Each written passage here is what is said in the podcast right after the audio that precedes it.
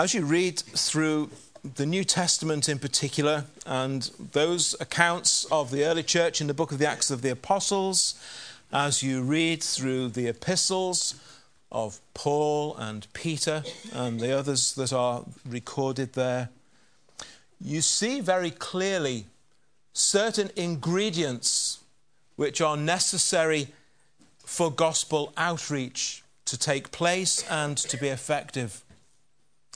And we're going to consider some of those over the next few weeks. And we're going to begin with the most obvious one. Uh, but we need to note very carefully the others that are also going to follow. Um, but preaching, declaring truth, making certain statements of truth known. Well, first of all, I want to consider uh, two points and then bring some concluding thoughts. First of all, preaching is God's chosen means for us to do. And then, preaching is God's chosen means through which He works. So, number one, preaching is God's chosen means for us to do. Now, some perhaps, when I first started to let you know what we were going to talk about, you might have wondered, well, preaching? Why, why begin there? Why begin with that? Well, in many ways, it's, it's kind of what the Apostle Paul begins with, really. It's, it's the one really important theme that he mentions over and over again. And there are, as I've said, many other things that need to be there with it. But the very heart of making Christ known is this proclamation. Preaching is declaring by the spoken word the gospel truths that God has given us. It is very simple, really, as Paul puts it in Romans chapter 10. Whoever calls upon the name of the Lord shall be saved. But how will they call on the one who they haven't believed in? And how can they believe in him if they've never heard of him? And how can they hear of him without a preacher? How, how will they know if someone doesn't go and tell them? Now, we'll discover in future weeks there's a lot of stuff that has to go alongside the preaching. There's much in our manner and our conduct, for example, that can add weight to the preaching and that can help to validate the message or do the opposite but without preaching, it's not gospel work. And that preaching is central to the gospel. And central to gospel work and gospel outreach is made abundantly clear in the Bible. Jesus himself, in Luke chapter 24, says to his disciples, It is written, and thus it was necessary for the Christ to suffer and to rise from the dead the third day, and that repentance and remission of sins should be preached in his name to all nations, beginning at Jerusalem. And so the preaching of the gospel is put hand in hand with the actual work of Christ that we proclaim by Jesus. And of course, Jesus himself was primarily a preacher. We think of his great miracles, yes. But first and foremost, Jesus was a preacher. John the Baptist, who paved the way for Jesus, was a preacher. There's things that people need to hear. And so, over and over again, as we read through the New Testament record, and as we read of the work of the early church in the book of Acts and elsewhere, we're constantly having the issue of preaching brought to our attention. In Acts chapter 9, after the Apostle Paul was converted, immediately he preached the Christ in the synagogues, that he is the Son of God. Acts chapter 10, at verse 42, he commanded us to preach to the people and to testify that it's he who was ordained by God to be judge of the living and the dead. In Acts chapter 15, we read that Paul and Barnabas, Barnabas remained in Antioch, teaching and preaching the word of the Lord with many others also. Acts chapter 17, we find the Apostle Paul, and it's a really helpful uh, passage in chapter 17 of Acts. I mentioned this the other week uh, that we read of Paul in a number of places in the Acts of the, of the Apostles reasoning with people. And if it wasn't for the fact that the Bible tells us what it was he was doing, we would be left to make up for ourselves and decide for ourselves what that activity may have been. But in Acts chapter 17, we are told what it was that Paul was doing, what this reasoning and persuading was.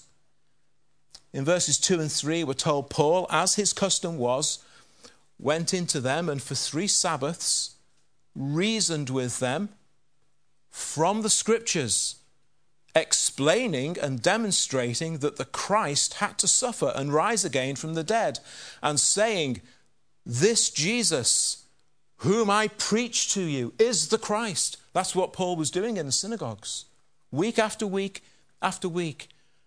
And just like Jesus did with the disciples on the Emmaus Road, took them back to the Old Testament scriptures. That's all they had written down back then, of course. And he showed them from the Old Testament here is Christ. Let me tell you about him. In verses 17 and 18 of the same chapter, therefore, he reasoned in the synagogue with the Jews and with the Gentile worshippers, and in the marketplace daily with those who happened to be there. He'd, he'd take any audience. Then certain Epicurean and Stoic philosophers encountered him, and some said, What does this babbler want to say? Others said, He seems to be a proclaimer of foreign gods because he preached to them Jesus and the resurrection. And then, right towards the end of the book of Acts, the Apostle Paul is before King Agrippa. Um, Paul is under arrest, and he's uh, taking uh, the appropriate legal action that he's permitted to do as a Roman citizen against the, um, the accusations that are being brought against him. And he stands before King Agrippa. And he says to Agrippa, I was not disobedient to the heavenly vision but declared first to those in Damascus and in Jerusalem and throughout all the region of Judea, and then to the Gentiles, that they should repent, turn to God, and do works befitting repentance. King Agrippa, I'm a preacher man, and I've been preaching Christ. Across all of Paul's letters in the New Testament, more than 50 times he refers to preaching. That was his calling, that was his life's work. He was the, gospel, he was the apostle to the Gentiles, that Christian churches might be established in the Gentile nations. What was his number one method of operation? Preaching. That's how all the New Testament churches were planted through gospel preaching. It's God's chosen means for us to do. And secondly, it's God's chosen means through which He works. You see, God has said, You are to do this, and in the doing of it, I will be at work. And I will bring people into that truth that you are proclaiming. Look again at the first chapter of 1 Corinthians from verse 18. the message we declare comes across as foolish to those who are perishing. But to those who are being saved, that same message, those same words, are the power of God. As the message is declared, there will be those who simply laugh and scorn and ridicule. But those same words from the mouth of that same preacher at the very same time, God will use, God will take, God will work, and He will save. Because the preaching is God's chosen means through which He works. If any man or woman or boy or girl is to be brought to repentance and to trust in Christ by faith, then God must do a very special work of grace in their soul. You know that. The understanding that they need, the convincing that is necessary, the conviction of sin. None of these things can be produced by logical argument or reasoning. It cannot be done. Now, they can go away thinking, well, that was a very fine speech. But logical argument, and reasoning won't save people. Because as we read in the second chapter of 1 Corinthians at verse 14, there is a spiritual faculty that is required in the human soul and sinful men and women do not possess that faculty.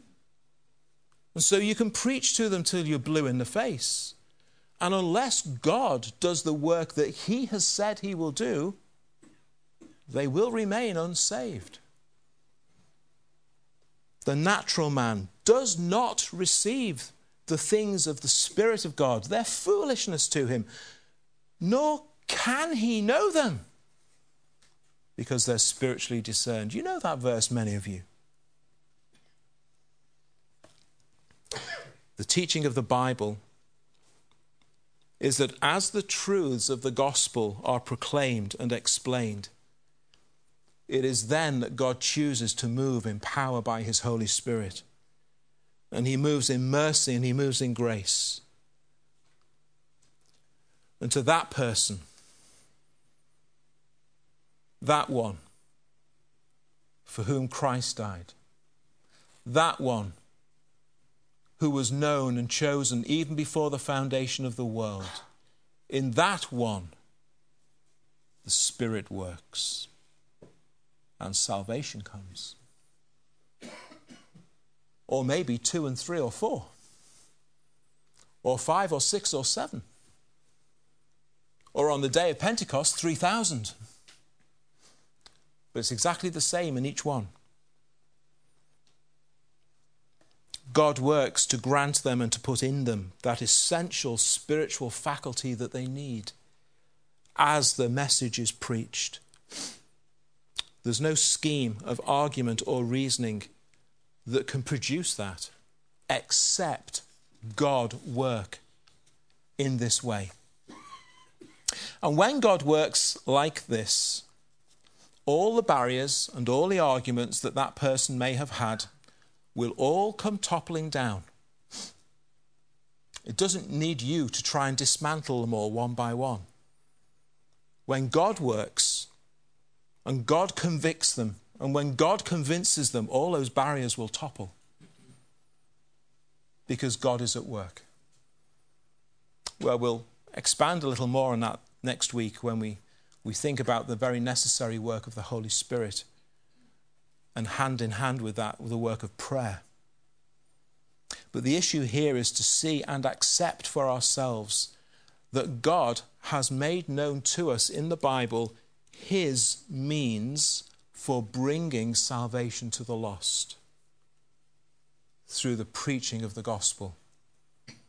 Preaching is his chosen means for us to do and his chosen means through which he works.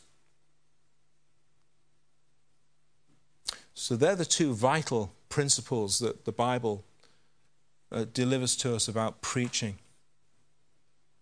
And on this theme, the Bible says a number of other things, and I want to consider these thirdly. Well, one thing that the Bible teaches is that God equips certain ones specifically for the work of preaching. Now, we read about that in Paul's letter to the Ephesians in chapter 4. Some of you know this little uh, section of the letter very well. In, one, uh, in Ephesians chapter 4, at verse 11, he himself, who's he? Christ. Christ has equipped and gifted people in his church. He still does today. Some to be apostles. Well, that was for New Testament days. Their work is done. Some prophets. Some evangelists. Some pastors, teachers. For the equipping of the saints for the work of ministry. there are certain ones who, who God specifically equips for the work of preaching and for the proclamation of the gospel.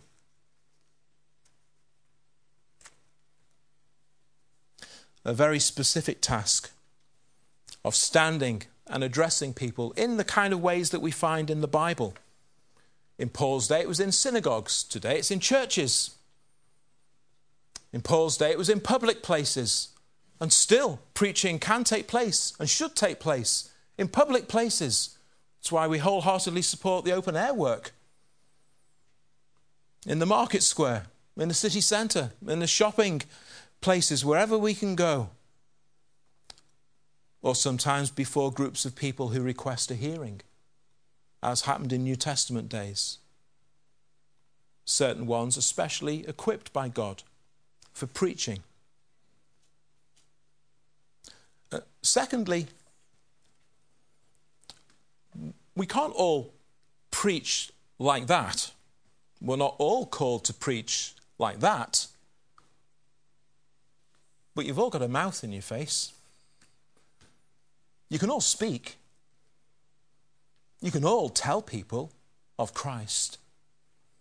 You might not be a preacher, but you can all speak. We read in Acts chapter 8 as the believers were being scattered from Jerusalem outwards because of the great persecution that they were under. Those who were scattered went everywhere preaching the word. Wherever they went, they were telling people about the gospel, they were telling people about Christ. And the Apostle Peter says, doesn't he? Sanctify the Lord God in your hearts, always be ready to give a defense to everyone who asks you a reason for the hope that you have. You can all do that, can't you? You can all speak. You can all tell people, this is what Jesus means to me. This is what it means to me to be a saved believer. And to do it with meekness and fear. So, actually, this involves all of us. This is something for you all to do. Thirdly, it is essentially a simple task. It is essentially very simple. 1 Corinthians chapter 2. Here's Paul. When I came to you, I came with a huge team. I had big, big video screens and all kinds of razzmatazz. And it was a huge event and it whipped everybody up into a fret. Wasn't Paul, was it? When I came to you, I did not come with excellence of speech. Oh, wait till you hear this man open his mouth. We weren't saying that about Paul. Or of wisdom I didn't have all kinds of clever arguments ready.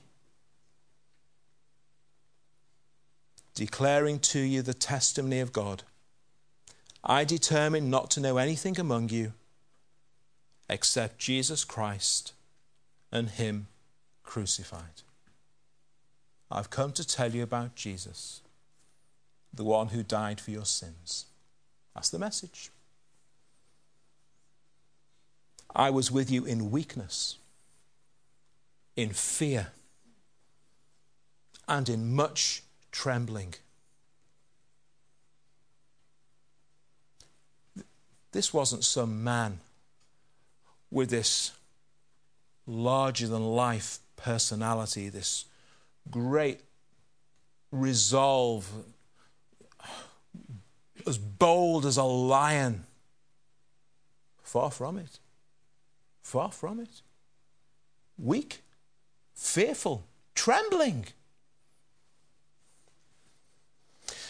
My speech and my, wisdom, my preaching were not with persuasive words of human wisdom, but in demonstration of the Spirit and of power, that your faith should not be in the wisdom of men, but in the power of God. I spoke simply about Christ God worked powerfully in you. That was gospel preaching in New Testament days. That's how people were saved. That's how churches were planted. It is essentially a simple task. And in its simplicity, God is glorified.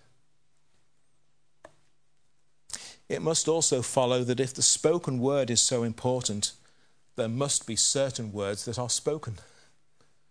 What is then the gospel message?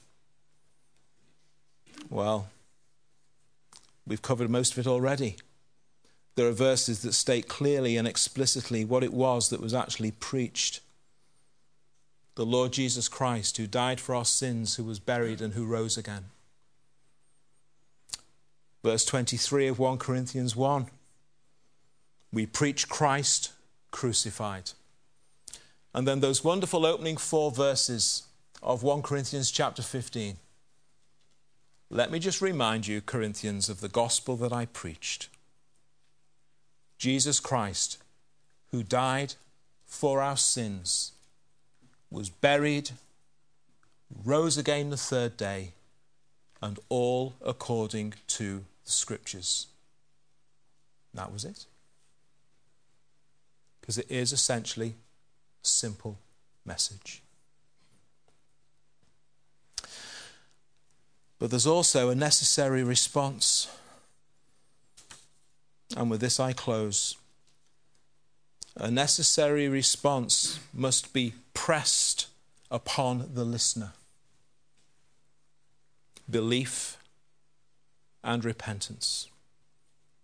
Belief in Christ Belief meaning trusting faith and repentance from sin. You need to believe in the Lord Jesus Christ for the remission of sins. Acts chapter 10. He commanded us to preach to the people, to testify that it's He who was ordained by God to be judge of the living and the dead, speaking of Christ, of course. To Him, all the prophets witness that through His name Whoever believes in him will have remission of sins. Repent, turn to God, and then show the evidence of it. Peter, as recorded in Acts chapter 2, repent. Let every one of you be baptized in the name of Jesus Christ for the remission of sins and you shall receive the gift of the Holy Spirit. And then later, this was declared first to those in Damascus and in Jerusalem, throughout all the region of Judea, then to the Gentiles, that they should repent, turn to God, and do works befitting repentance. Live a life that demonstrates the reality of the faith you profess in Christ. It really is so very simple, and yet it is so profound. whatever kind of activity we undertake, if it is to bring others to saving faith in Christ, it must, it must at some point, and it will hopefully be the main point, the verbal proclamation of these glorious gospel truths of Christ and an urgent, urgent plea to respond, to believe, to repent, to turn, and to trust in Christ. And if there's anyone here who hasn't yet done that, today is a very good day to do it.